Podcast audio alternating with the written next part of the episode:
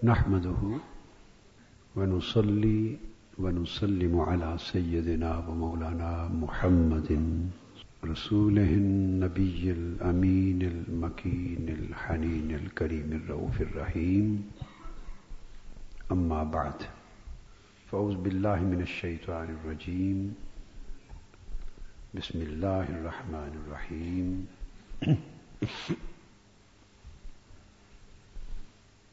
ومن لم يتب فأولئك هم الظالمون صدق الله مولانا العظيم معزز خواتین و حضرات،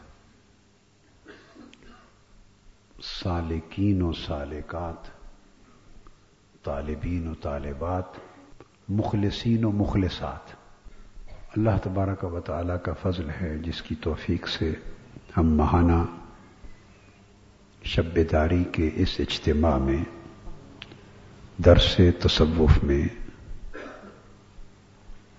اور درس سلوک و روحانیت میں حاضر ہیں۔ اور آج کا موضوع ہے توبہ۔ اور آج کا بیان جن اولیاء، ائمہ تصوف اور اکابر صوفیہ کی کتابوں کے حوالے سے جو آج کا درس ہو رہا ہے، ان میں ہیں امام ابو القاسم قشیری، رحمت اللہ تعالی علیہ، ان کے رسالہ قشیریہ سے، اور شیخ الاسلام عبداللہ انصاری، ان کی کتاب منازل السائرین سے حضور داتا گنج بخش علی حجویری کی کتاب کشف المحجوب سے اور شیخ شہاب الدین سہر وردی کی کتاب عوارف المعارف سے۔ یہ چار امہات القتب جو تصوف کی ہیں، ان میں سے یہ چار ہے تو ان کا مشترکہ درس ہے جو آج توبہ کے موضوع پر آپ کو دوں گا۔ میں نے جو اللہ کی توفیق سے اور اس کے اذن سے قرآن مجید کی ایک آیا کریمہ کی تلاوت کی۔ ملم یتب فلا اکم الظالمون۔ یہ سورہ حجرات کی آیت ہے گیارہویں۔ اس کا مضمون بڑا عجیب ہے۔ اس کا مضمون بولیے، بڑا عجیب ہے۔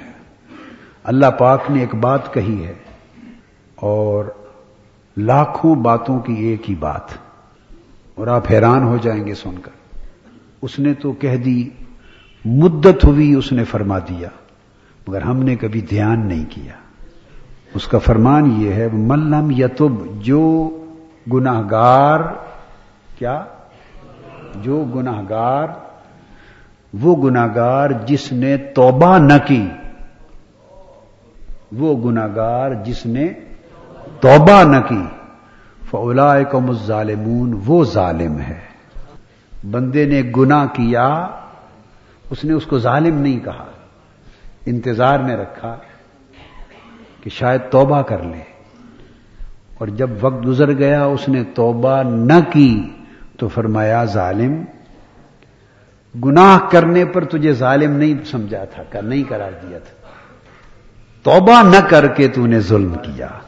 تو اس سے پتا چلا کہ گناہ تو ایک درجے کا ظلم ہے ہی، نافرمانی ہے، ظلم ہے۔ مگر بڑا ظلم اور اصل ظلم جس کو اللہ نے ظلم شمار کیا، وہ گناہ سے بڑھ کر اصل ظلم یہ ہے کہ توبہ نہ کی۔ جب توبہ نہ کی، تو اس کا مطلب ہے کہ اس نے گناہ پہ اصرار کیا۔ گناہ پر اصرار کیا، گناہ کا تکرار کیا۔ تو اس نے گناہ گار کو ظالم نہیں کہا، گناہ کے تکرار کرنے والے کو ظالم کہا۔ گناہ پر اصرار کرنے والے کو ظالم کہا۔ گناہ کو جاری رکھنے والے کو ظالم کہا۔ چونکہ توبہ کر لیتا تو گناہ ترک کر دیتا۔ تو فرمایا اولائے کو ظالمون ظالم وہ لوگ ہیں جو توبہ نہیں کرتے۔ ایک حکایت آئی ہے۔ اولیاء کرام نے بیان کی کہ ایک شخص پہلے زمانہ میں گناہ کرتا اور توبہ کر لیتا۔ پھر گناہ کرتا، توبہ توڑ بیٹھتا۔ پھر اس کو ندامت ہوتی، پھر توبہ کر لیتا۔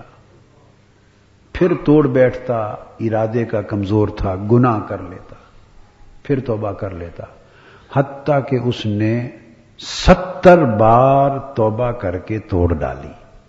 تو پھر اس کو ایسا شرم آیا کہ اسے یہ خیال آ گیا کہ اب میری توبہ قبول نہیں ہوگی اور شاید میرے منہ پہ مار دی جائے کہ تم نے مذاق بنا لیا ہے۔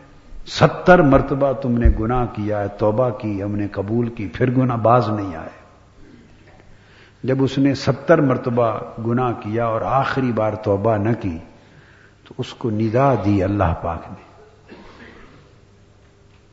ندا آئی کہ بندے، تو نے اس بار مجھ سے توبہ کیوں نہیں کی؟ عرض کیا، باری تعالی، مجھے شرم آ گئی کہ ستر بار توڑی ہے شاید اب کے قبول نہ ہو۔ تو اللہ پاک نے جواب دیا، پیغمبر سے فرمایا، اس میرے بندے کو جا کے یہ پیغام دے کہ تو ہی مایوس ہو گیا نا، میں نے تو حوصلہ نہیں ہارا۔ میرا حوصلہ تو نہیں ٹوٹا۔ تو ہی مایوس ہو گیا۔ نا میں نے کب تجھے کہا تھا کہ اب توبہ قبول نہیں کروں گا؟ بس تو خود ہی میری رحمت سے مایوس ہو گیا۔ تو اب کے بھی توبہ کر لیتا تو میں معاف کر دیتا۔ اب اس کا مطلب یہ نہیں ہے کہ آدمی توبہ کی وجہ سے گنا پر شیر ہو جائے۔ جس نے یہ کر لیا تو اس کی پھر وہ توبہ ہی نہیں ہے۔ آگے توبہ کی تعریف آئے گی۔ نا توبہ تو سدھ کے دل سے ترک گناہ کو کہتے ہیں۔ سدھ کے دل سے ترک گناہ کو کہتے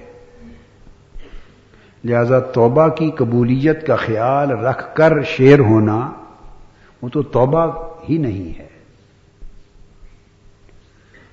توبہ میں صدق ہونا چاہیے۔ توبہ میں صدق ہونا چاہیے۔ اس کی قبولیت ہو جاتی۔ توبہ اولیاء کرام فرماتے امام ابو القاسم قشیری میں نے آپ کو بتایا تھا کہ یہ زور داتا گنج بخش علی حجویری رحمت اللہ علیہ کے اساتذہ میں سے یعنی ان مشائق میں سے ہیں جن سے زورداتا گنج بخش علی حجویری نے استفادہ کیا ہے۔ اور کشف الماجوب میں جب وہ ان کا ذکر کرتے ہیں اپنی کتاب میں، تو استاذ کو شہری لکھتے ہیں، انہیں اپنا استاذ مانتے ہیں۔ اسی طرح یہ ان سے بھی، اسی زمانے میں پھر شیخ الاسلام انصاری ہیں۔ امام کو شہری فرماتے ہیں کہ توبہ کیا ہے؟ یہ اصل و کل مقام و مفتاح کل حال۔ توبہ کا درجہ یہ ہے۔ فرماتے ہیں کہ یہ ہر مقام کی ابتدا توبہ ہے اور ہر حال کی مفتاح یعنی کنجی چو توبہ ہے۔ اب آپ سمجھیں کہ حال کیا ہے، مقام کیا ہے۔ فرمایا، ہر مقام کی ابتدا توبہ سے ہوتی بگننگ توبہ ہے۔ اور ہر حال کو حاصل کرنے کے لیے کنجی چابی توبہ ہے۔ حال اور مقام یہ ہے کہ آپ کبھی کبھی نماز پڑھتے ہیں، جب تلاوت کرتے ہیں، استغفار کرتے ہیں، محفل میں بیٹھتے ہیں، نعت پاک سنتے ہیں، اللہ کا ذکر سنتے اور کرتے ہیں۔ تو ایسی بہت ساری مجالس میں اگر اللہ کے انوار نصیب ہو جائیں، قبولیت نصیب ہو جائے، تو ایک کیفیت آپ کے قلب و باطن پر تاری ہوتی ہے یا نہیں؟ بولیے، ایک کیفیت وارد ہوتی ہے نا؟ کبھی آپ کے رونگٹے کھڑے ہو جاتے ہیں، کبھی آپ کو رونا آ جاتا ہے، آنسو چھلک پڑتے ہیں، کبھی کانپ اٹھتے ہیں کبھی لرس جاتے ہیں، کبھی اس تصور میں گم ہو جاتے ہیں ایک لہذا کے لیے، ایک لمحہ کے لیے۔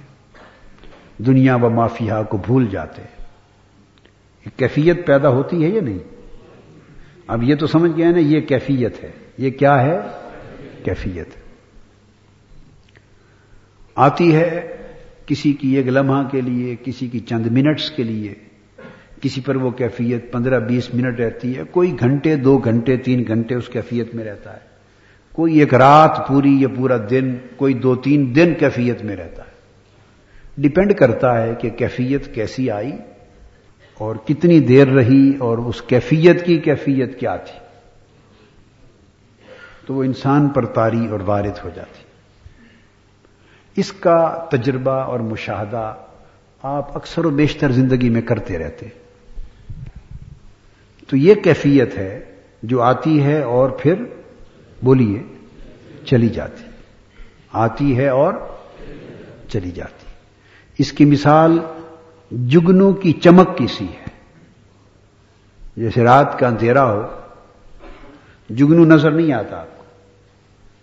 اور اچانک چمکتا ہے ایک جگہ سے۔ تو چمک سے پتہ چلتا ہے کہ یہاں جگنو ہے پھر چمک آتی ہے اور چلی جاتی۔ پھر تھوڑا سا آگے چمکتا ہے، پھر آگے چمکتا ہے۔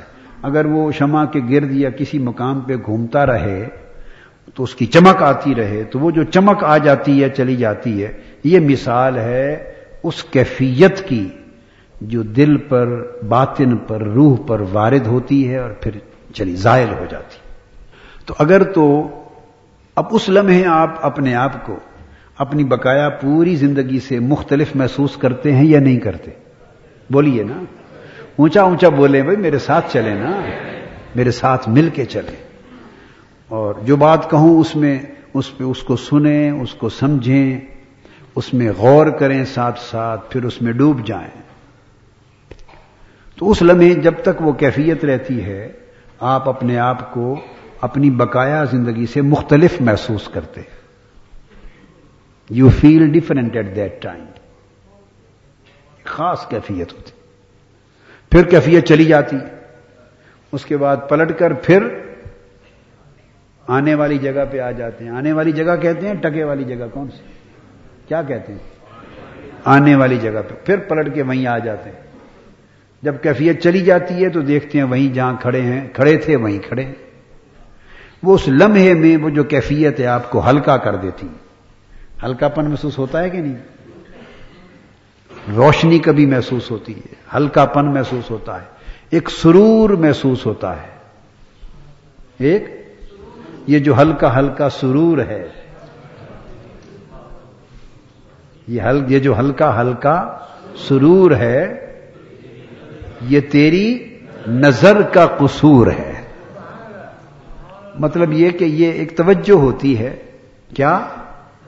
تیری نظر کا قصور ہے، قصور برے معنی میں استعمال نہیں ہوا۔ یہ جو ہلکا ہلکا سرور ہے، یہ تیری نظر کا قصور ہے۔ تو نے توجہ کی ہے تو اس وقت میری کیفیت بن گئی ہے۔ اس وقت آپ اپنے آپ کو جدا سمجھتے پھر کیا ہوتا ہے؟ وہ کیفیت چلی جاتی ہے۔ تو اصل حالت تو آپ کی وہی تھی جو تھی۔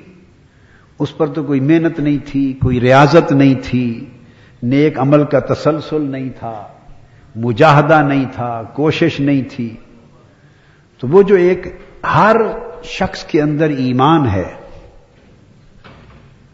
اور کبھی ایسا ہوتا ہے کہ وہ کافر لوگ بھی ہوتے ہیں، تو ان کے اندر بھی ایک جیسے جسم ہے، نفس ہے، ایک روح ہوتی ہے۔ کافر کے اندر بھی ایک روح ہے۔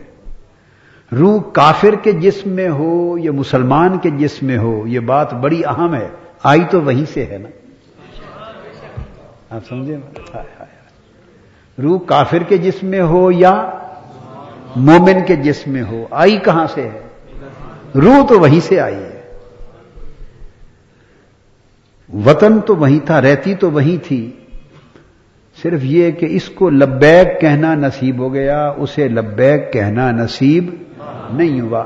مگر جم پل تو اسی آب و ہوا کا ہے نا؟ یعنی پلی ہوئی تو وہیں کی ہے؟ پلی ہوئی تو اسی آب و ہوا میں پلی مدتوں رہی، مومنوں کی روحوں کے ساتھ رہی، اللہ والوں کی روحوں کے ساتھ رہی۔ اس کو لبیک نصیب نہیں ہوا، کافر کے جسم میں آ گئی، کافر ہو گئی۔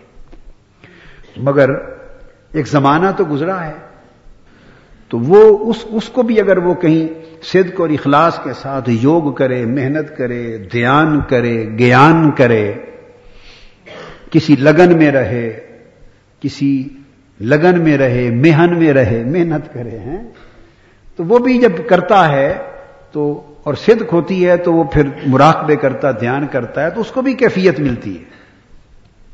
اس کو بھی یعنی وہ روح کے اثرات ہوتے ہیں تو روح کے اثرات پھر کیفیت پیدا کرتے ہیں لمحے کی۔ مگر وہ ایمان کی کیفیت نہیں ہوتی۔ مومن کو جب ملتی ہے کیفیت تو وہ نور پیدا کرتی۔ چونکہ اس کے ساتھ ایمان ہوتا ہے۔ اس کے ساتھ ایمان ہوتا ہے۔ تو کیفیت آئی اور چلی گئی۔ اس کے بعد اب اگلا قدم، اگر وہ کیفیت، اگر وہ محض آئے چلی جائے، آئے چلی جائے، آئے چلی جائے، تو کیفیت رہتی ہے۔ اس کو کیا کہتے ہیں؟ کیفیت ہے۔ اور اگر ایسا ہو کہ وہ جم جائے، ٹک جائے آپ کو بالکل ایسا مثال کے طور پہ اس طرح سمجھا رہا ہوں کہ آپ کو پوری سمجھ آ جائے اب وہ لمحہ جو ہے کیفیت کا، اس کو آپ نے اچھی طرح اپنے ذہن میں بٹھا تو لیا نا، سمجھ لیا۔ سمجھ لیا۔ اس کا نقشہ جما لیا۔ اس کا تصور پا لیا۔ اب اس کے تصور کو پانے کے بعد اگلا قدم یوں بڑھے کہ اگر وہ کیفیت جو اس لمحے میں تھی، اگر وہ ٹک جائے، جم جائے اور آپ میں آئے، پھر واپس نہ جائے، رہے اور رہتی رہے۔ ہاشمی صاحب کدھر ہے اچھا۔ اگر وہ کیفیت برقرار رہے، کیا؟ برقرار رہے، موجود رہے، تو پھر اس کو حالت کہتے ہیں۔ کیا کہتے ہیں؟ حالت کہتے ہیں۔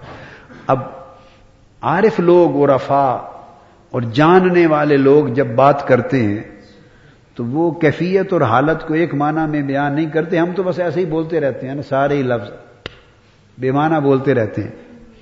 ان کو پتا ہوتا ہے، کسی کے بارے میں کہتے ہیں، یہ صاحب کیفیت ہے۔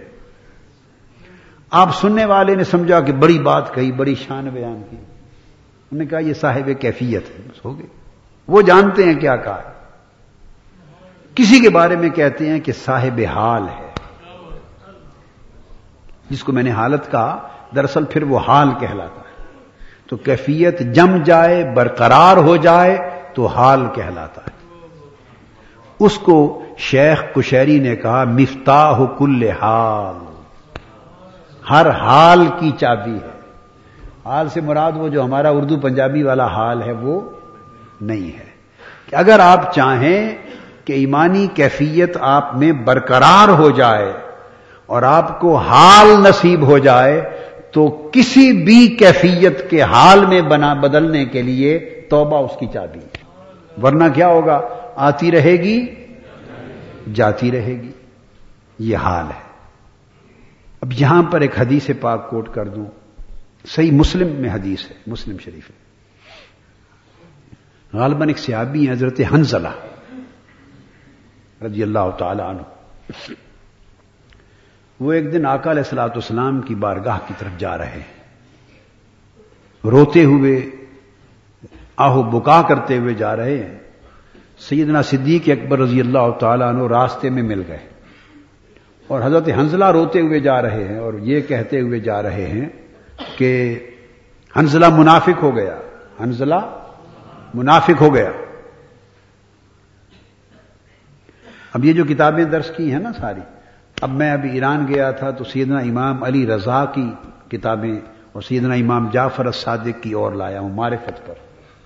ابھی وہ بنڈل کارٹن میرے دبئی میں پڑے ہیں۔ جب وہ پہنچ جائیں گی تو اگلے درس میں ان سب کتابوں کے سر پر وہ کتاب ہو جائے گی۔ وہ بھی ساتھ رکھوں گا۔ یہ سارے اولیاء بڑے بڑے اونچے درجوں کے، بڑے بڑے اونچے درجوں کے ہیں بڑے بڑے اونچے رتبوں کے ہیں۔ مگر امام جعفر صادق اور امام امام محمد باقر امام زین العابدین ان سب کے در سے ٹکڑے لے کے پلنے والے ہیں۔ یہ سب اولیاء جو ولی بنے ان کو ولایت کی خیرات ان ان, ان کے در سے ملی ہے۔ تو پھر وہ بھی ان کی کتاب بھی لاؤں۔ اب تو خیر ان کے اقوال، فرمودات تو ان سب کتابوں میں ہوتے ہیں، یہ انہی سے لیتے ہیں، بیان ہوتا ہے، مگر پھر پوری کتاب سامنے ہوگی، درس کی ام محات القتب میں شریک کر دوں گا۔ ایران سے اس مرتبہ میں ایما اسنا عشر کی جو کتابیں ہیں، دس ہزار کتابوں کا مواد لایا۔ اور ایک اتنا سا لفافہ تھا، اس میں آج میں نے جو ہمارے لائبریرین ہیں عبد الجبار ان کو عبد الجبار قمر، پوری دس ہزار کتابیں ان کو اس لفافے میں آج دے دی کہ وہ کتابیں کاغذوں پر نہیں تھی سی ڈیز کی شکل میں تھی تو ایک سی ڈی میں چھ ہزار کتابیں، کسی سی ڈی میں چار ہزار، کسی میں دس ہزار۔ ایک سی ڈی میں دس ہزار کتابیں آ گئی اب کمپیوٹر پہ لگائیں گے تو ساری اسکرین پر پڑھ لیں گے۔ یہ فرق ہے عالم اور عارف کا۔ بس سمجھ گئے؟ عارف عارف کا دل سی ڈی بن جاتا ہے۔ عارف کا دل عالم کتابوں سے پڑھتا ہے۔ عالم کتابوں سے پڑھتا ہے، عارف اسکرین پہ پڑھتا ہے۔ اگر دس ہزار کتابیں ہیں، پچاس ہزار کتابیں ہیں، جو کتاب ہاتھ آ گئی وہی پڑھ لی۔ جو ہاتھ آ گئی وہی پڑھ لی۔ جو نہ ملی نہیں پڑھی۔ اور دس ہزار کتابوں تک کون پہنچتا ہے کہ وہ ساری پڑھے؟ اس لیے عارف کا، عالم کا علم ادھورا رہتا ہے۔ اور جب وہ عارف بن جاتا ہے تو وہ ساری کائنات کا علم اللہ ایک سی ڈی پر منتقل کر دیتا ہے۔ سارے اسرار، رموز، علوم کیا ہو جاتے ہیں؟ سی ڈی پر منتقل ہو جاتے ہیں۔ تو اس کا دل سی ڈی بن جاتا ہے۔ تو وہ جو کتاب پڑھنا چاہتا ہے، اسی کی فائل کھولتا ہے، اسکرین پہ پڑھ لیتا ہے۔ بس۔ ہاں؟ اسکرین ایک پردہ ہوتا ہے نا۔ ٹی وی کا جب اس کو کہہ رہا ہوں، جب کمپیوٹر پہ اسکرین ایک پردہ ہے، تو وہ کی یہ مفتاح کل حال چابی ہوتی ہے، اس کو ماؤس کہتے ہیں۔ مجھے تو نہیں آتا ماؤس موس چلانا چابی، کمپیوٹر میں ان پڑھ ہوں، جاہل ہوں، بس ایسے سن سنا کے بتا دیتا ہوں۔ تو وہ ماؤس ہوتا ہے تو اس کے ذریعے وہ کوئی ایک فائل کھولتے ہیں نا، جس کتاب کو کلک کرتے ہیں، کلک بٹن، ایک بٹن۔ ساری کتاب، دس کتاب، پچاس کتابیں، ہزار، دس ہزار اسکرین پہ آ جات جہاں سے چاہے پڑھنا چاہے پڑھ لیتا ہے۔ اس لیے عارف کی جب سی ڈی اس کو سمیٹ کے دے دی جاتی ہے، تو وہ تحت سرا پڑھنا چاہے تو وہ کلک کر کے تحت سرا پڑھ لیتا ہے۔ عرش معلہ پڑھنا چاہے تو کلک کر کے وہ پڑھ لیتا ہے۔ لوہے محفوظ پڑھنا چاہے تو وہ کھول دیا جاتا ہے۔ تو عارف کا دل سی ڈی ہو جاتا ہے۔ جب کیفیت برقرار ہو جائے تو حال بن جاتا ہے۔ کیا ہو جاتا ہے؟ تو حضرت حنزلہ رضی اللہ تعالیٰ عنہ جا رہے ہیں اور روتے ہوئے، کہتے ہوئے جا رہے ہیں کہ حنزلہ منافق ہو گیا۔ حنزلہ منافق ہو گیا۔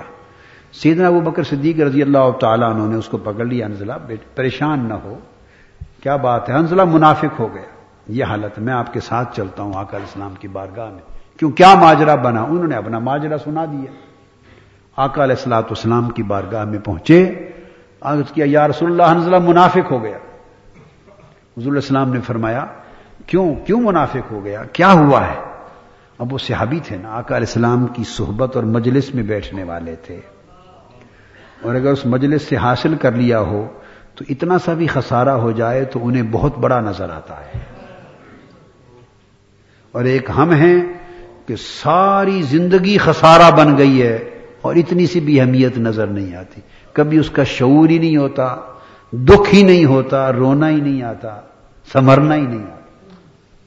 اتنا بڑا خسارے میں ہے ول افسر ان انسان لفی خسر۔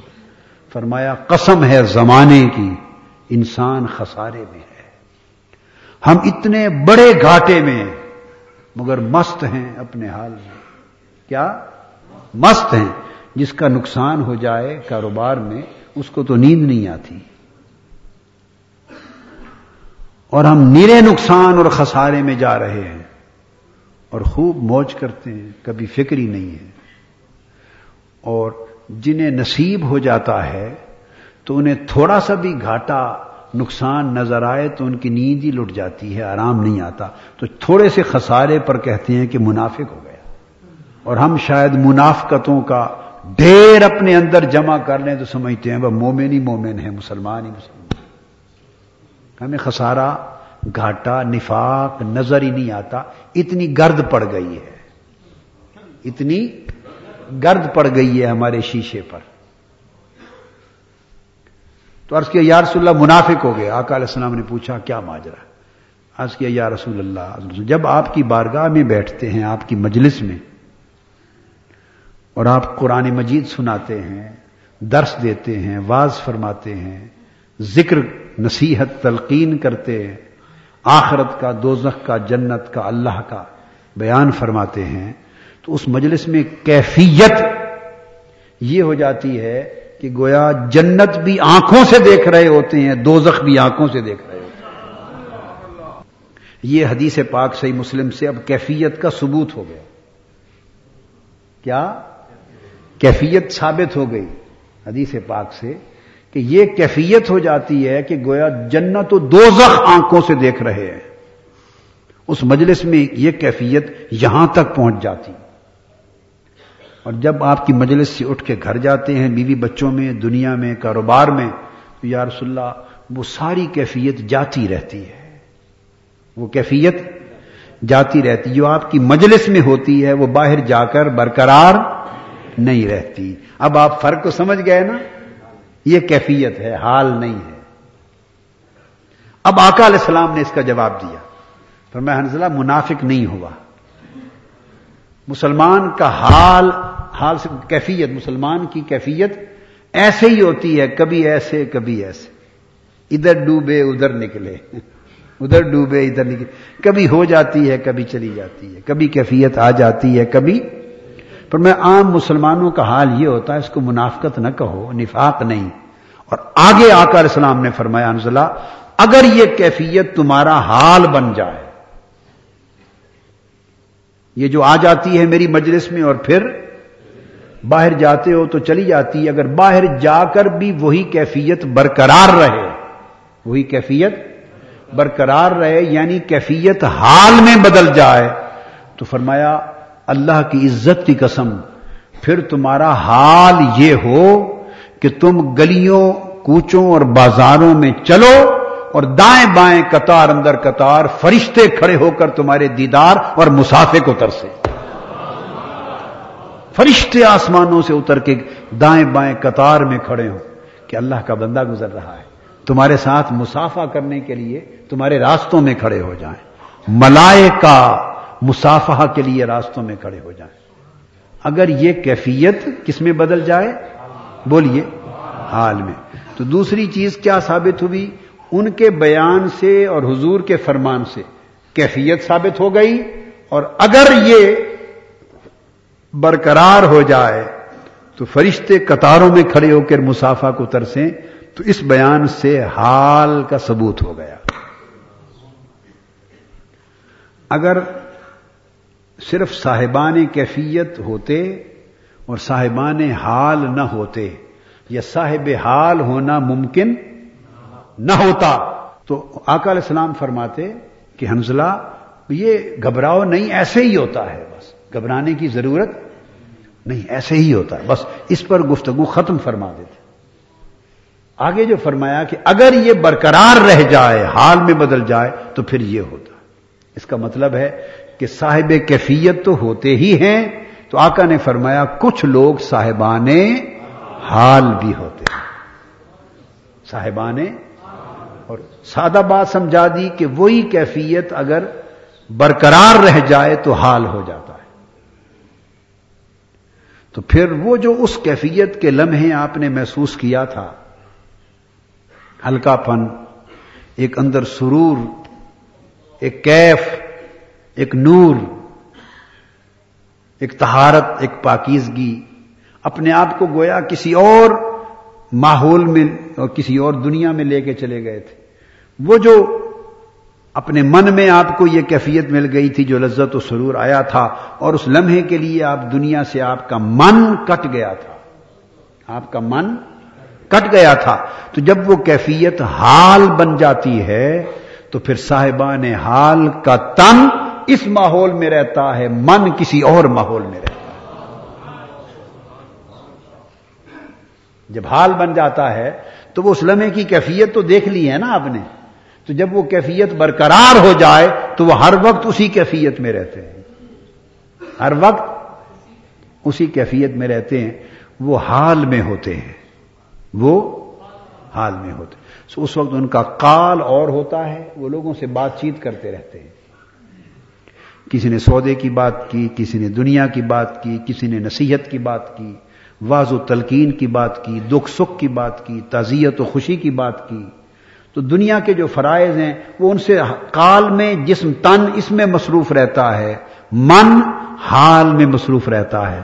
لہذا وہ پھر یہ کیفیت ہوتی ہے کہ ان کا تن فرشی ہوتا ہے اور من عرشی ہوتا ہے۔ وہ فرشی بھی ہوتے ہیں، عرشی بھی ہوتے ہیں۔ کیا؟ فرشی بھی ہوتے ہیں، عرشی بھی ہوتے ہیں۔ ظاہر ان کا فرش پر ہوتا ہے، باطن ان کا عرش پر ہوتا ہے۔ اس کو حال کہتے ہیں۔ اب مقام کیا ہے؟ کیا؟ مقام۔ مقام یہ ہے کہ یہ جو حال ہے، کیفیت کے مقابلے میں کیفیت برقرار ہو تو حال ہو گیا۔ مگر یہ حال مستقل نہیں ہوتا۔ اس میں تغیر بھی آ جاتا ہے۔ اس میں پھر اس حال کو برقرار، پہلے کیفیت کو برقرار کر لیا تو حال ہو گیا۔ پھر حال کو برقرار رکھنے کی محنت کرنی ہوتی۔ تو اگر حال حال رہے تو متغیر رہتا ہے۔ اس میں بھی اپس اینڈ ڈاؤنز آتے ہیں۔ تغیر ہوتا ہے، تبدیلی آتی ہے۔ چینج آتی رہتی ہے اس میں بھی۔ تو اگر حال متغیر رہے، اس میں اپس اینڈ ڈاؤنز آئیں، کبھی کم، کبھی زیادہ، کبھی نیچے، کبھی اونچا، تو متغیر رہے تو حال ہے۔ اور اگر حال اپنی حالت پہ دائمن برقرار ہو جائے، متغیر نہ ہو، تو اس کو مقام کہتے ہیں۔ اس میں اتنی استقامت آ جائے، اتنی استقامت آ جائے کہ پھر اس میں تبدیلی نہ ہو، حال ہر حال میں برقرار رہے۔ ہر حال میں وہی حال برقرار رہے، تو پھر وہ ارد گرد کے جو مؤثرات ہوتے ہیں، وہ اس پر اثر انداز نہیں ہوتے۔ تو اگر حال پرماننٹ ہو جائے پرپیچول ہو جائے ان چینجبل ہو جائے ان چینجبل تو وہ مقام کہلاتا ہے۔ اب وہ فرماتے ہیں امام کو شہری توبت اصل کل مقام۔ کہ توبہ ہر مقام کی ابتدا ہے اور ہر حال کی مفتاح یعنی کنجی ہے۔ تو کنجی کہا ہے حال کے لیے؟ یعنی حال میں داخل ہونے کے لیے توبہ کی ضرورت ہے۔ کیفیت تو آپ کو وقتاً فوقتاً ایمان کے اثر سے مل جاتی ہے۔ اب رکاوٹ کہاں ہے آ کر؟ رکاوٹ یہ ہے کہ ہم یا تو کیفیت بھی کھو بیٹھے یا تو ایمانی کیفیتیں بھی کھو بیٹھے اور کچھ خوش نصیبی ہے کہ بعضوں کو ان کا باطن اتنا رقیق اور اتنا بہتری پر ابھی ہے کہ کبھی کبھی خاص مجلس میں جب جاتے ہیں تو کیفیت ملتی ہے۔ اب آپ مجلس میں بیٹھے ہیں تو کیفیت ہے یا نہیں؟ بولیے، ہے نا؟ کیفیت مل جاتی۔ بڑی بد نصیبی ہے کہ کسی کا باطن اور کسی کا دل اتنا شقاوت زدہ ہو جائے، بدبختی اس پر مسلط ہو جائے، اتنی سنگ دل ہو جائے، دروازے اس پر اتنے بند ہو جائیں، دروازے بند ہو جائیں کہ جہاں بھی بیٹھے کیفیت نہ ملے۔ تو کسی کا دروازہ بالکل بند ہو جائے تو کیفیت بھی نہیں ملتی۔ کیفیت بھی اور اگر کیفیت وقتاً فوقتاً ملے تو سمجھا سمجھیں کہ دروازہ کھلا ہے کم سے کم۔ دروازہ نہیں تو کھڑکی کھلی ہے۔ کھڑکی نہیں تو روشن دان کھلا ہے۔ روشن دان نہیں تو چلو کچھ چار ایک سوراخ ہی کھلے ہیں جن سے چھن چھن کر کچھ روشنی آ رہی ہے۔ تو اگر کیفیت ملے تو سمجھے بھی کچھ کھلا ہے۔ بالکل بند نہیں ہوا۔ اب رکاوٹ یہاں ہے۔ کہ کیفیت میں رہتے ہیں، وہ پرماننٹ نہیں ہوتی پرپیچویٹ نہیں ہوتی، حال میں نہیں بدلتی۔ اب اس کو اولیاء کہ اب آپ ہمیشہ آپ کہتے ہیں دعا فرما دیں، حال مل جائے۔ تو حال دعاؤں، دواؤں سے نہیں ملتا۔ وہ کہتے ہیں تو حال میں داخل ہونے کے لیے حال ایک گھر ہے، ایک حویلی ہے۔ اس کو تالا لگا ہوا ہے۔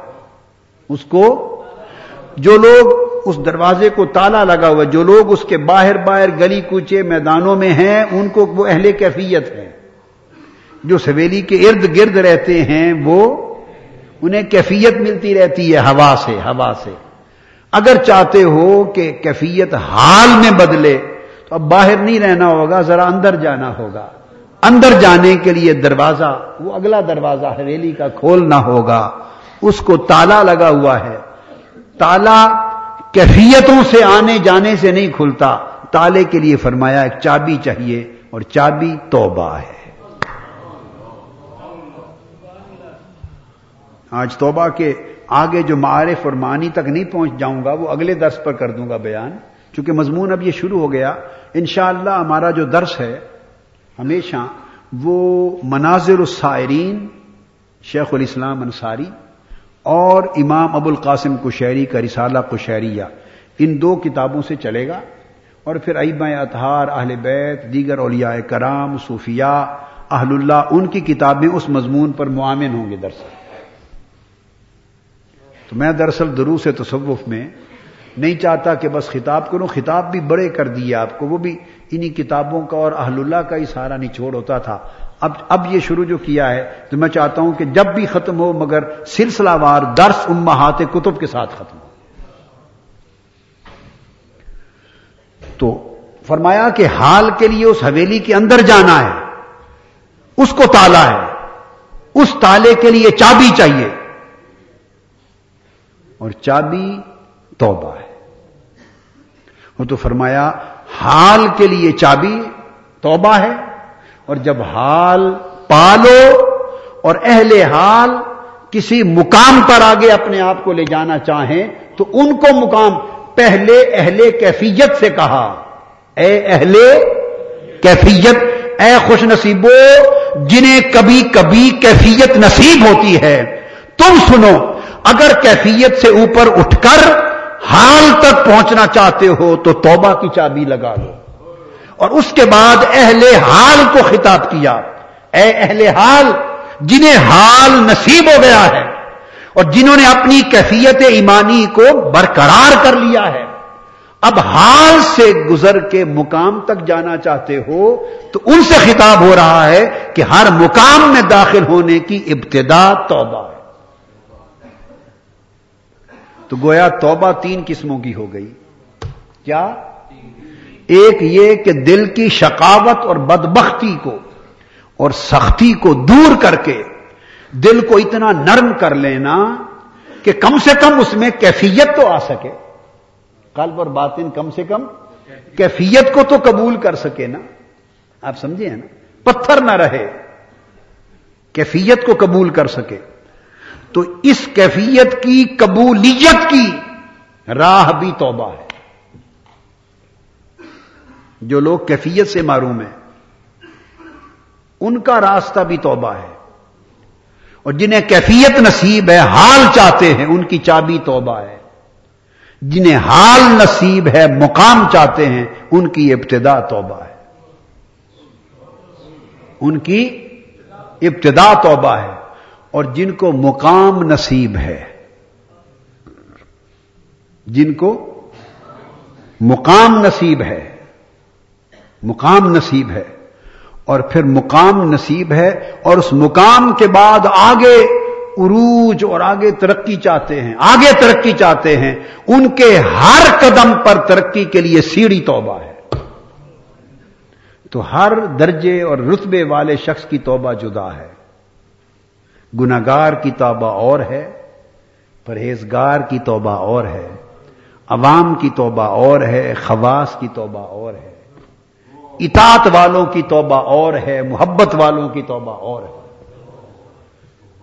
آپ سمجھ گئے نا اطاعت والوں کی توبہ اور ہے محبت والوں کی توبہ اور ہے صالحین کی توبہ اور ہے اولیاء کی توبہ اور ہے اور اولیاء کی توبہ اور ہے انبیاء کی توبہ اور ہے انبیاء کی توبہ اور سب انبیاء کی توبہ اور ہے ایک مصطفیٰ کی توبہ اور ہے صلی اللہ علیہ وسلم۔ یہ ویسے نہیں کہہ دیا، یہ حقیقت ہے۔ اس لیے اب ارشاد فرمایا، اللہ پاک نے کہ وہی شخص ظالم ہے جس نے توبہ نہ کی۔ یعنی کیا؟ اس نے اپنے مقدر کا تالا ہی نہیں کھولا، دروازہ ہی نہیں کھولا کہ آگے جا سکتا۔ اب توبہ کے اوپر جب یہ فرمایا اللہ پاک نے فولا قوم ظالمون فملم یتب جو تائب نہ ہوا، وہ ظالم ہو گیا۔ جو تائب نہ ہوا، وہ ظالم ہو گیا۔ تو اس کا مطلب یہ ہے کہ اللہ پاک نے یہ بات خاص ہے۔ تائب سے ظالم کے لقب کو ہٹا دیا ہے۔ اللہ پاک نے تائب سے ظالم کے لقب کو ہٹا دیا ہے اور جو تائب ہو گیا اس کے دامن سے ظلم کو مٹا دیا۔ جو تائب ہو گیا وہ ظالم نہ رہا۔ اس لیے آقا علیہ السلاۃ السلام نے شاد فرمائے حدیث ہے اتائب من الذنب کمل لا ذنب لہو جس نے گناہ سے توبہ کر لی، وہ ایسے ہے جیسے اس نے گناہ کیا ہی نہیں تھا۔ کما والا دت ام وہ ایسے ہو گیا جیسے اس کی ماں نے ابھی جنا ہے۔ کتنی بڑی بات ہے توبہ۔ بولیے۔ اور یہ وہ توبہ نہیں ہے جیسے آپ کہ توبہ توبہ توبہ توبہ توبہ توبہ توبہ۔ توبہ توبہ توبہ توبہ استغفار ایسے کرتے ہیں نا۔ یہ تو توبہ کوئی توبہ کروانا ہے۔ توبہ کوئی توبہ کروا، یہ توبہ نہیں، یہ تو لفظ ہیں۔ لوگوں لفظوں سے نکل کر مانا کی طرف جاؤ۔ لفظوں سے نکل کر مانا کی طرف جاؤ۔ اور مانا سے نکل کر مراد کی طرف جاؤ۔ مانا سے نکل کر بولیے، مراد کی طرف جاؤ۔ آگے بڑھے تو اللہ پاک نے جو اس میں ظلم ہے، اس کو ساکت کر دیا ہے تائب سے۔ اس کی وجہ کیا ہے؟ توبہ کا معنی ہے رجوع۔ کیا؟ توبہ کا معنی ہے رجوع۔ اب یہ توبہ اللہ کو اتنی پسند ہے۔ توبہ کا معنی کیا ہے بولیے؟ رجوع کرنا۔ کیا کرنا؟ کسی کی طرف رجوع کرنا، کسی کی طرف مائل ہونا، التفات کرنا، جھکنا، رغبت کرنا، رجوع۔ اور یہ اتنا پسند ہے اللہ کو کہ جو محض توبہ کرے اس کو تائب کہتے ہیں۔ جو محض توبہ کرے اسے، اور جو بہت زیادہ توبہ کرے اس کو طواب کہتے ہیں۔ اور اس نے کہا، بندہ، تائب تو ہے طواب میں ہوں. اس نے اپنے آپ کو طواب کہا ہے۔ سبحان آپ اندازہ کر لیں۔ توبہ کی عظمت کا اندازہ کریں کہ بندے کو تائب کہتا ہے۔ اپنے آپ کو طواب ہے کہ نہیں قرآن مجید میں کہ اللہ پاک کیا ہے؟ طواب الرحیم۔ وہ طواب ہے۔ طواب تائب سے مبالغہ ہے۔ تو کیسے ہے طواب کیونکہ توبہ کا معنی ہے رجوع۔ بندہ اللہ کی طرف رجوع کر لے تو تائب ہو گیا۔ بندہ اللہ کی طرف رجوع کر لے تو تائب ہو گیا۔ اور مولا بندے کی طرف رجوع فرما دے تو طواب ہو گیا۔ طواب ہو گیا۔ طواب ہو گیا۔ تو ایسا کیوں ہے کہ بندہ تو تائب ہے، جس کی ضرورت ہے، اور اللہ طواب ہے، وہ بہت توبہ اس کی طرف منسوب ہو گئی، رجوع۔ ہاں ایسا اس لیے ہے کہ آقا علیہ السلاط اسلام نے اس کا راز کھول دیا۔ حدیث قدسی ہے، فرمایا کہ اللہ پاک نے مجھے فرمایا ہے کہ میرے بندوں کو بتا دے کہ اگر میرا بندہ میری طرف چل کر آئے تو میں اس کی طرف دوڑ کر آتا ہوں۔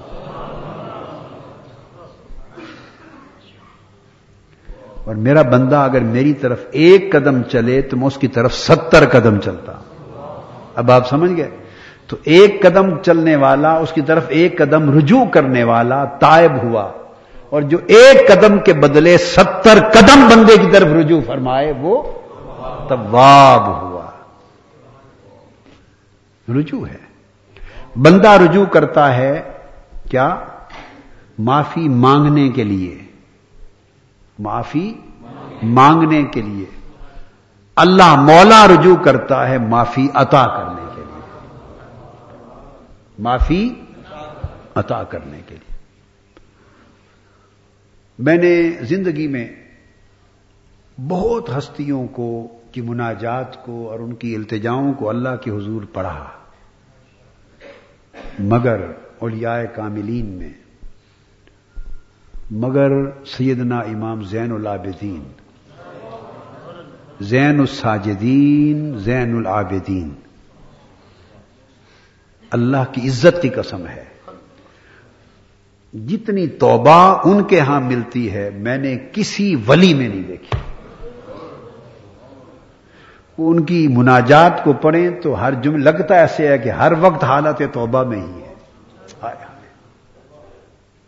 ہر وقت توبہ کی حالت میں لگتے ہیں۔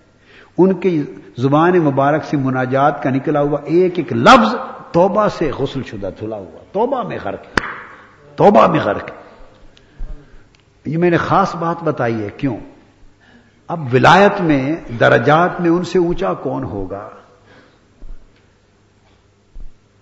اور پھر وہ بیٹے نواسے ہیں، پوتے پوتے ہیں، سیدہ کائنات، سیدہ فاطمت الزہرا کے، مولا علی شیر خدا کے، سیدنا محمد مصطفیٰ کے، ان کے پوتے، بیٹے ہیں۔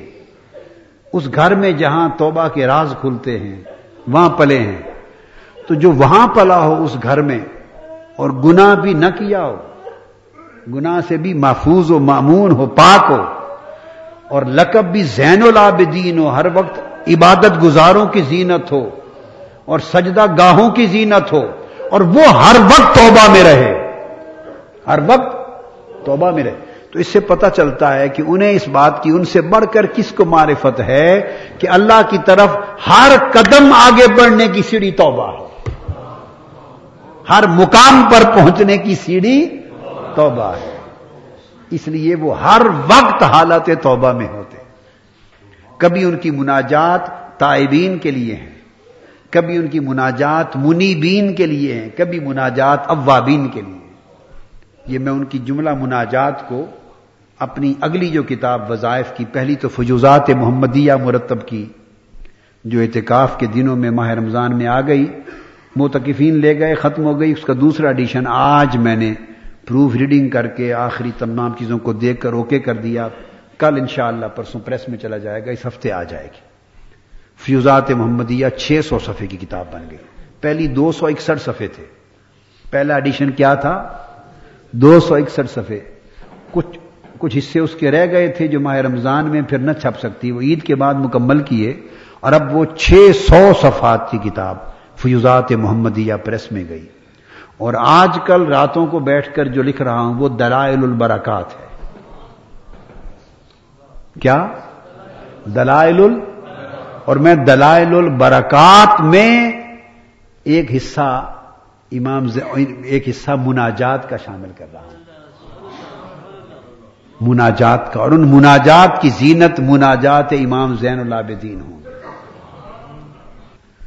تو ہر وقت حالت توبہ میں رہنا یہ انسان کے سارے بختوں اور ترقیوں کے راستے کھولتا ہے۔ راستے کھولتا ہے۔ ہماری آنکھیں سوکھ گئی ہیں نا۔ کیوں؟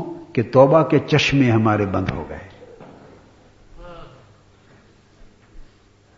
توبہ کے چشموں سے سب کچھ ملتا ہے۔ تو ارشاد فرمایا کہ توبہ کا معنی ہے رجوع۔ کس شے سے؟ جب گنا کیا تو گنا کا نام ہے مخالفت۔ گنا کسے کہتے ہیں؟ بولیے۔ مخالفت۔ اسم گناہ کسے کہتے ہیں؟ مخالفت۔ اور بر، نیکی تقوا گنا مخالفت ہے۔ اور نیکی اور تقوا یہ ہے موافقت۔ یہ ہے موافقت زندگی دو اینڈز میں ہے۔ اس کے حکم کی مخالفت کرو تو گنا ہے۔ اس کی موافقت میں رہو تو تقوا ہے۔ تقوا نیکی اطاعت، یہ سب کیا ہے؟ موافقت ہے۔ جیسے وہ چاہے ویسے کرتے جاؤ۔ یہ موافقت میں زندگی ہے۔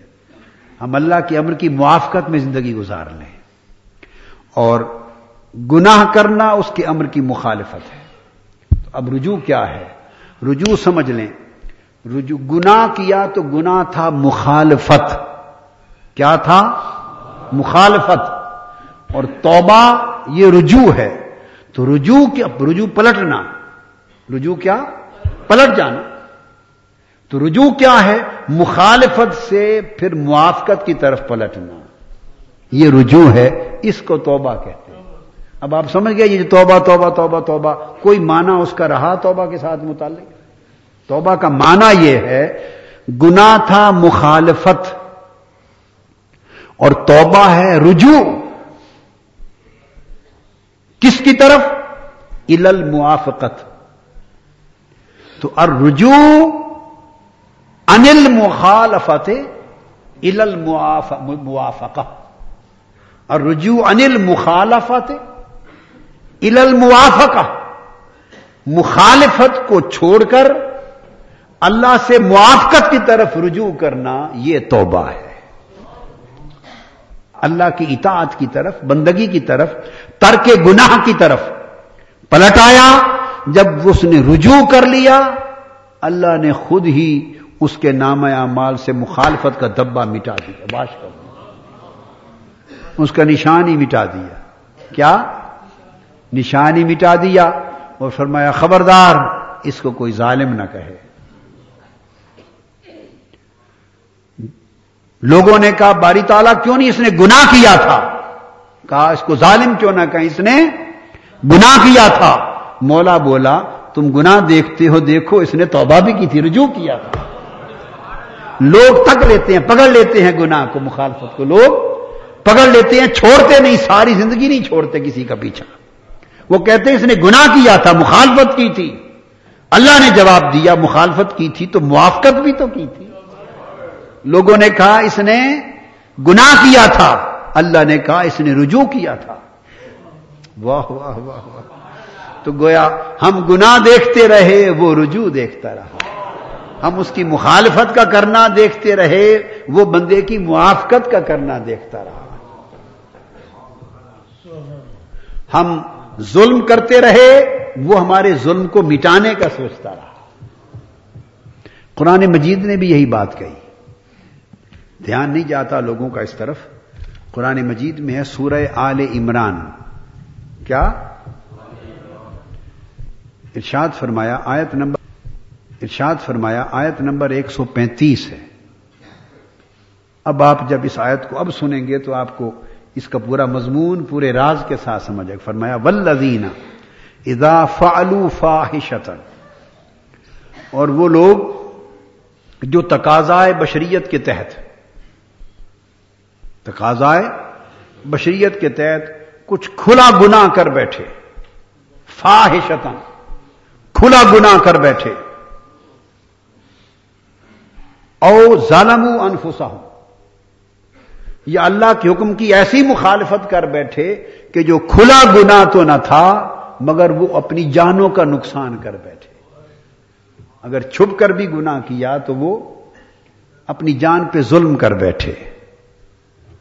کھل کر کیا تو فاحشہ کر بیٹھے۔ بڑا گنا کر بیٹھے۔ یا اپنی جانوں پر ظلم کر بیٹھے۔ تو پھر وہ لوگ جو ایسا کر بیٹھے، گناہ کر بیٹھے، اپنی جانوں پر ظلم کر بیٹھے۔ تو کیا؟ ذکر اللہ اچھی بات ہے۔ اب ذکر ہو رہا ہے ان لوگوں کا جو گناہ کر بیٹھے۔ اپنی جانوں پر ظلم کر بیٹھے۔ ان کا ذکر ہو رہا ہے۔ ظلم کر بیٹھے، گناہ کر بیٹھے اور پھر ذکر اللہ پھر انہیں میری یاد آ گئی۔ ہائے ہائے ہائے، پھر انہیں میری یاد آ گئی۔ مجھے، انہوں نے پھر مجھے یاد کر لیا۔ جب مجھے یاد کیا، میری یاد آ گئی یعنی دھیان میری طرف آ گیا۔ رجوع ہو گیا نا، میری طرف یاد آ گئی تو رجوع ہو گیا۔ تو پھر فستخ فرول بہم جب میرا ذکر کیا، میری یاد آ گئی تو شرمندہ ہو گئے۔ کیا؟ نادم و شرمندہ ہو گئے۔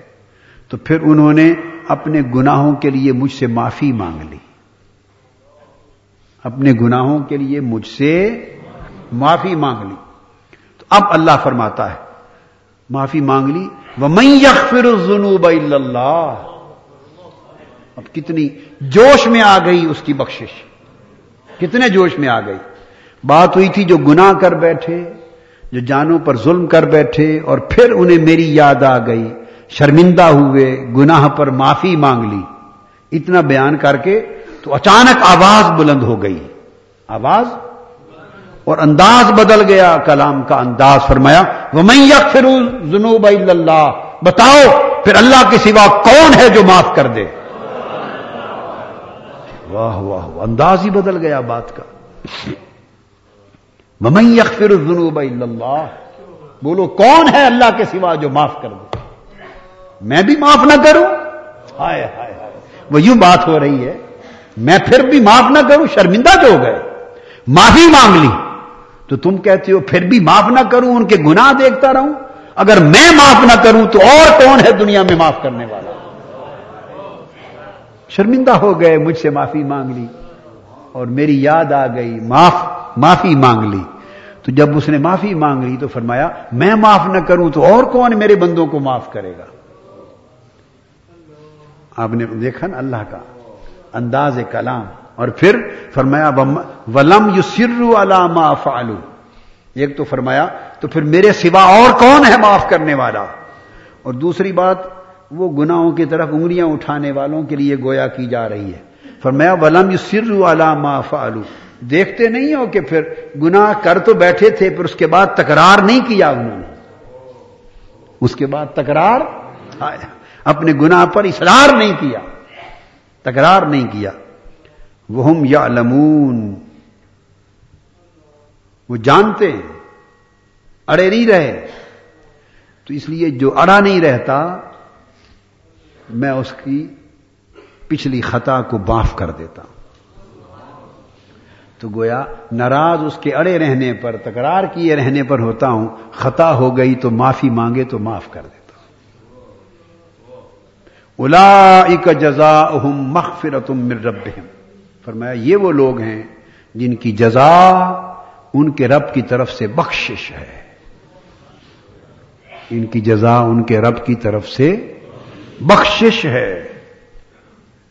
پھر بات کو یہاں نہیں روکا۔ جوش میں آ گئی نا رحمت۔ توبہ نے دروازہ جو کھول دیا، تو اس کی عطا کا بھی دروازہ کھول دیا۔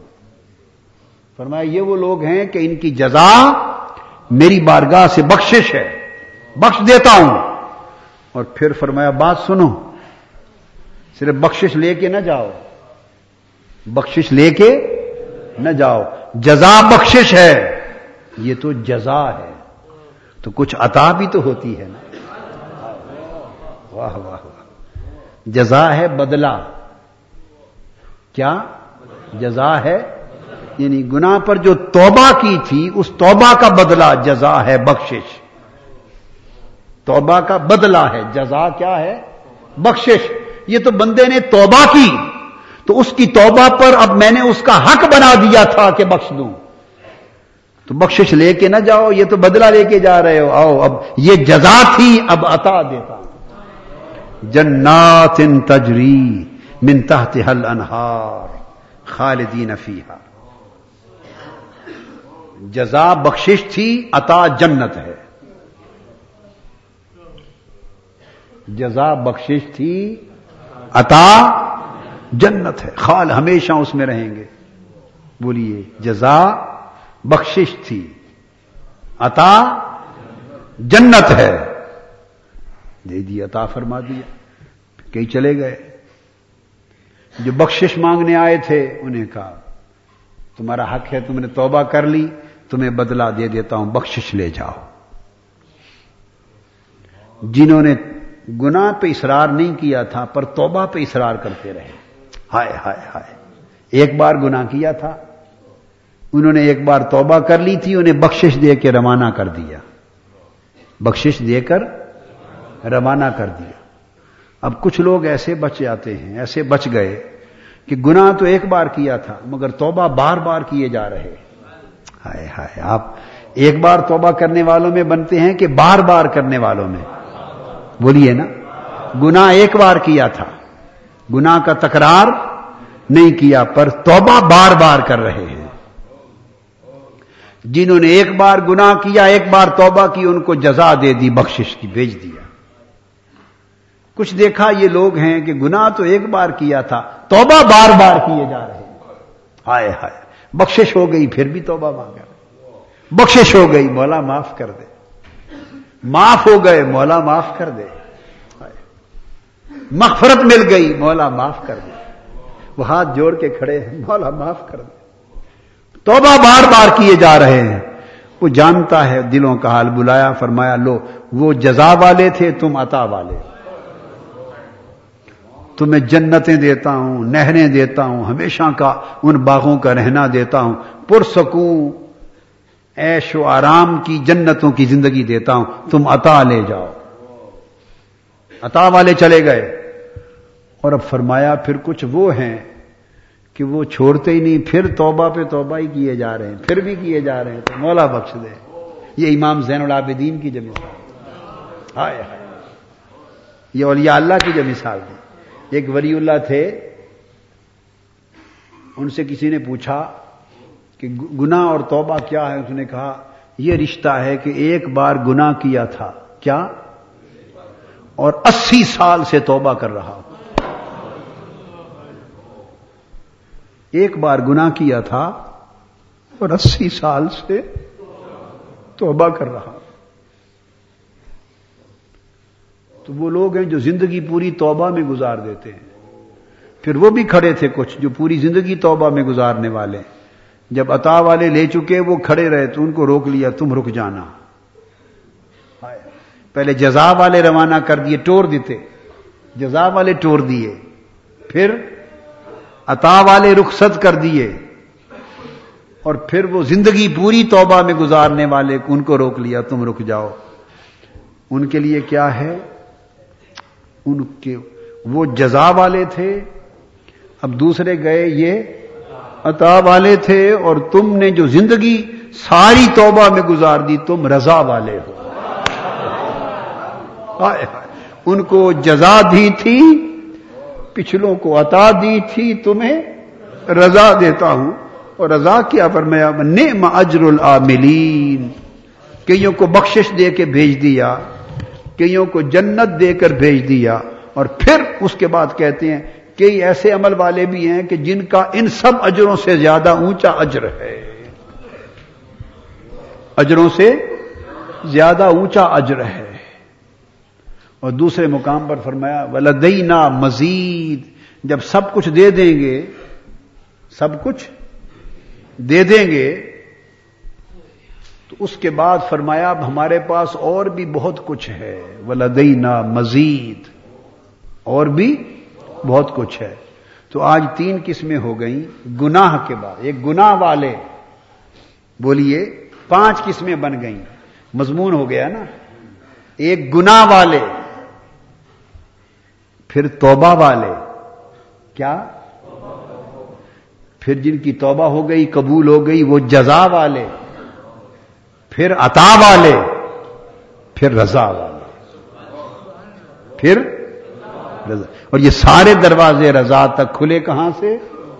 توبہ سے کھلے۔ کیا؟ ہاں، ایک حدیث پاک ہے۔ ہائے آقا علیہ السلام نے فرمایا کہ لوگوں، تمہیں کیا خبر؟ کئی لوگوں کے گناہ انہیں جنت میں لے جائیں گے۔ ہائے ہائے۔ ہائے ہائے ہائے۔ تمہیں کیا خبر؟ کئی لوگوں کے گناہ ہی انہیں جنت میں لے جائیں گے۔ اس لیے کہ گناہ ان کی غلطی ہوگی۔ ہائے ہائے، گناہ غلطی ہوگی، خطا ہوگی۔ خطا ہوگی۔ پر اس خطا کے بعد جو توبہ کریں گے، ہائے ہائے، وہ توبہ کہیں سے کہیں اٹھا کے لے جائے گا گنا کر کے خطا کریں گے، توبہ انہیں کہیں سے کہیں اٹھا کے لے جائے گی۔ تو گنا والے خطا والے ہیں۔ گناہ والے خطا والے ہیں۔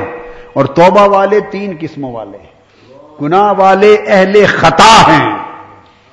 گناہ والے اہل خطا ہیں۔ اور توبہ والے کچھ اہل جزا ہیں۔ کچھ اہل عطا ہیں۔ کچھ اہل رضا ہیں۔ بلکہ میں تو یوں بھی کہوں گا اس میں آگے قرآن مجید میں اور جگہ بھی آئی ہیں کہ توبہ والے کچھ اہل جزا ہیں۔ بولیے۔ کچھ اہل عطا ہیں۔ اس کے بعد کچھ اہل سخا ہیں۔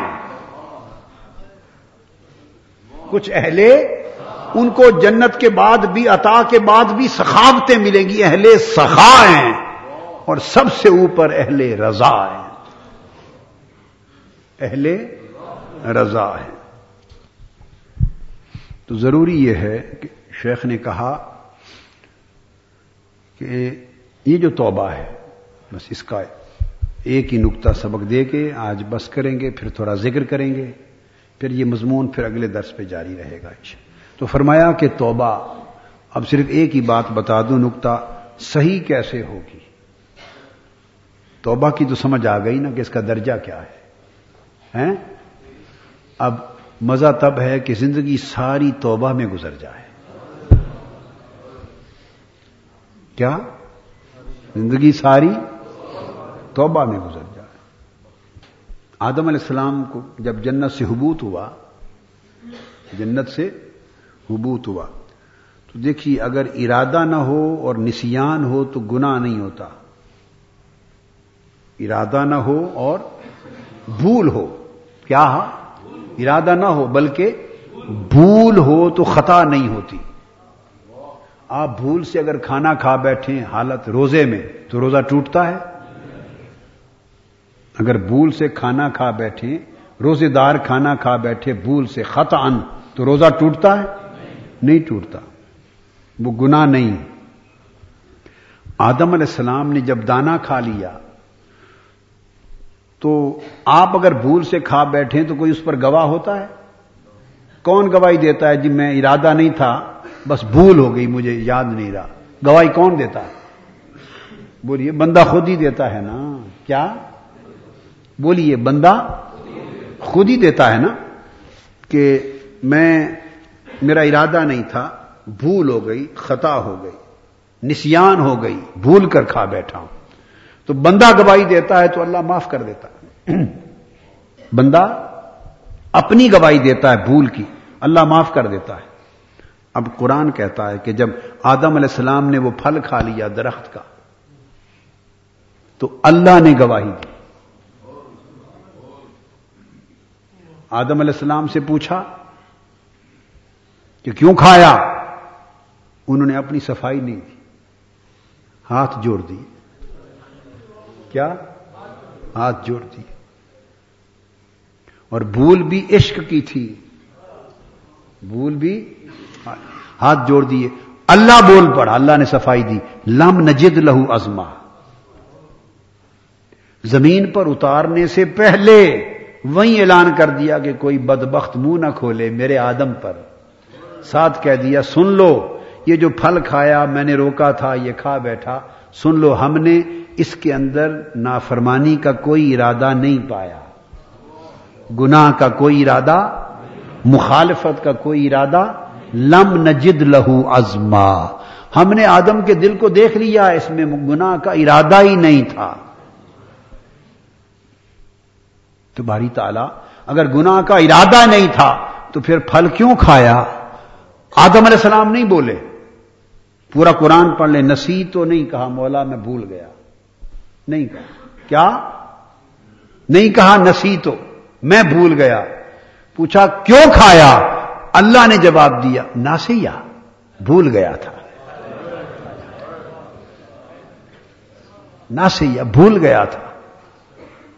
بس اللہ نے صفائی دے دی ناسیا بھول گیا تھا، لم نہ جد لو ازما ہم نے دیکھ لیا، اس کے دل میں کوئی ارادہ نہیں تھا۔ تو اللہ نے گویا اعلان کر دیا گنا نہیں ہے۔ اعلان کر دیا گنا بولیے، نہیں ہے، اعلان کر دیا۔ تو اللہ اعلان فرما رہا ہے گنا نہیں ہے، صفائی یہ بھول ہے۔ آدم علیہ السلام عرض کریں رب بنا ظلم نہ انفسن مولا ہم گنا کر بیٹھے۔ مولا ہم گنا کر بیٹھے۔ جانوں پر ظلم کر بیٹھے۔ اب اگر تو معاف نہ کرے، تو ہم بڑے خسارے میں چلے جائیں۔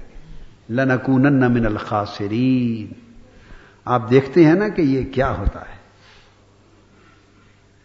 یہ توبہ جو میں نے کہا نا کہ ہر وقت توبہ میں رہتے ہیں۔ گنا ہو تب بھی توبہ کرتے ہیں، نہ ہو تب بھی توبہ کرتے ہیں۔ اور کچھ وہ ہیں کہ عبادت کریں تو اس پر بھی توبہ کرتے ہیں۔ عبادت کریں اس پر بھی توبہ کرتے ہیں۔ اور کچھ وہ ہیں کہ توبہ کی بھی توبہ کرتے ہیں۔ یہ چیزیں آگے اگلے درس میں بیان کروں گا۔ اگلے درس میں۔ اس وقت سمجھانا یہ تھا کہ توبہ صحیح کیسے ہوتی ہے؟ توبہ صحیح ہوتی ہے، لا تصح ہو اتوبت لا تصح ہو اللہ بعد معرفت الذنب۔ جب تک گنا کی معرفت نہ ہو، اس وقت تک توبہ درست نہیں ہوتی۔ گنا کی معرفت ہو۔ کہ جو میں نے کیا ہے، یہ کیا کیا ہے؟ آدمی گنا پہ کنسنٹریٹ کرے گنا پر دھیان کرے کنسنٹریٹ کرے۔ اور گنا کو دیکھے، وہیا انتن زورا الا زمبے الا سلاست اشیا اور گنا کی معرفت یہ ہے کہ گنا کے اندر تین چیزیں دیکھے۔ توبہ سے پہلے گنا کے اندر، ابھی ندامت کی بات، شرمندگی کی بات، معافی مانگنے کی بات نہیں، اس سے بھی پہلے اپنے گنا کو دیکھے اور سمجھے اور گنا پہ توجہ مرکوز کرے گنا کی معرفت حاصل کرے۔ کیسے؟ کہ گنا کے اندر تین چیزوں کو دیکھے۔ پہلی بات یہ دیکھے کہ اللہ نے مجھے ایمان کے ذریعے میری حفاظت کی تھی۔ گناہ سے اس عمل سے میری حفاظت اٹھ گئی۔ میں اللہ کی امان سے خالی ہو گیا۔ اللہ کی عصمت سے، حفاظت سے، امان سے محروم ہو گیا۔ میں نکل گیا اللہ کی امان سے۔ اب میں بے امان ہوں۔ میں گنا میں یہ دیکھے کہ اب میں بے امان، اس نے اپنی امان مجھ سے اٹھا لی۔ عصمت کی چادر مجھ سے اٹھا لی۔ حفاظت کا سائبان جو مجھ پہ تنا تھا، وہ اس نے اپنے بندے سے اٹھا لیا۔ اب میں بے امان ہوں۔ اللہ کی امان جاتی رہی مجھ سے۔ دوسرا یہ دیکھے کہ وہ جو گنا تھا، مجھے اس گنا میں فرحت ملی۔ اس گنا میں فرحت خوشی ملی۔ تو اس خوشی میں یہ دیکھے کہ میں کیا کر بیٹھا کہ گنا اللہ کی مخالفت تھی اور اللہ کی مخالفت میں مجھے خوشی ہوئی؟ گنا اللہ کی مخالفت تھی اور اس اللہ کی مخالفت میں مجھے خوشی ہوئی۔ تو گنا میں یہ دیکھے کہ میں بے امان ہو گیا اور گنا میں یہ دیکھے کہ اس گنا سے میں اللہ کی مخالفت پر خوش ہو گیا۔ ہائے ہائے ہائے۔ اللہ کی مخالفت پر خوش ہو گیا۔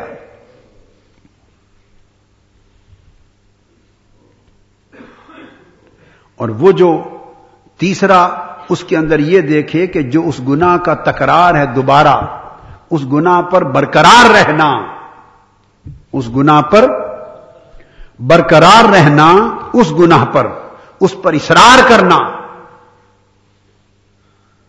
وہ اللہ کی نگاہ کرم سے محروم ہو گیا، نظر حق سے محروم ہو گیا۔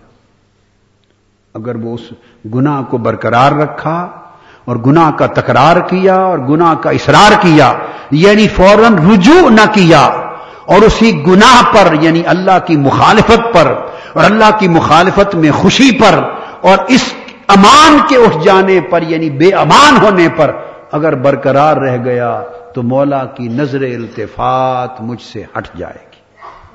یہ یقین ہو جائے۔ اسے یہ یقین ہو جائے اس گناہ میں، یہ یقین ہو جائے کہ میں نے روک دیا ہے اللہ کی نگاہ التفات کا راستہ اپنے لیے۔ فرمایا، جب یہ تین چیزیں گناہ میں دیکھے گا کنسنٹریٹ کرے اور ان تین چیزوں کا یقین اپنے اندر جما لے گا، ان تین چیزوں کے تصور میں پختہ ہو جائے گا کہ اپنے کیے ہوئے گناہ کو گویا ایک آئینے میں اس طرح دیکھے کہ گناہ ہے کیا؟ جو گناہ کیا ہے وہ ہے کیا؟ وہ گناہ اسے اپنے آئینہ عمل میں، اپنے عمل کے شیشے میں تین چیزوں کی شکل میں نظر آئے۔ اس کے تین اجزاء نظر آئے۔ وہ گناہ جو ہے، جب آئینہ عمل میں، عمل کے آئینے میں دیکھے تو اسے تین چیزیں نظر آئے اور وہ تین چیزیں مل کر گناہ دکھائی دے۔ پہلے یہ دکھائی دے کہ جو عمل میں نے کیا ہے، اللہ کی مخالفت کی۔ اللہ کی مخالفت کی، ایک بات۔ اور اس اللہ کی مخالفت کی وجہ سے دوسری چیز دیکھے کہ اللہ کی حفاظت کی چادر امان مجھ سے اٹھ گئی۔ میں اب اللہ کی امان سے محروم ہو گیا ہوں۔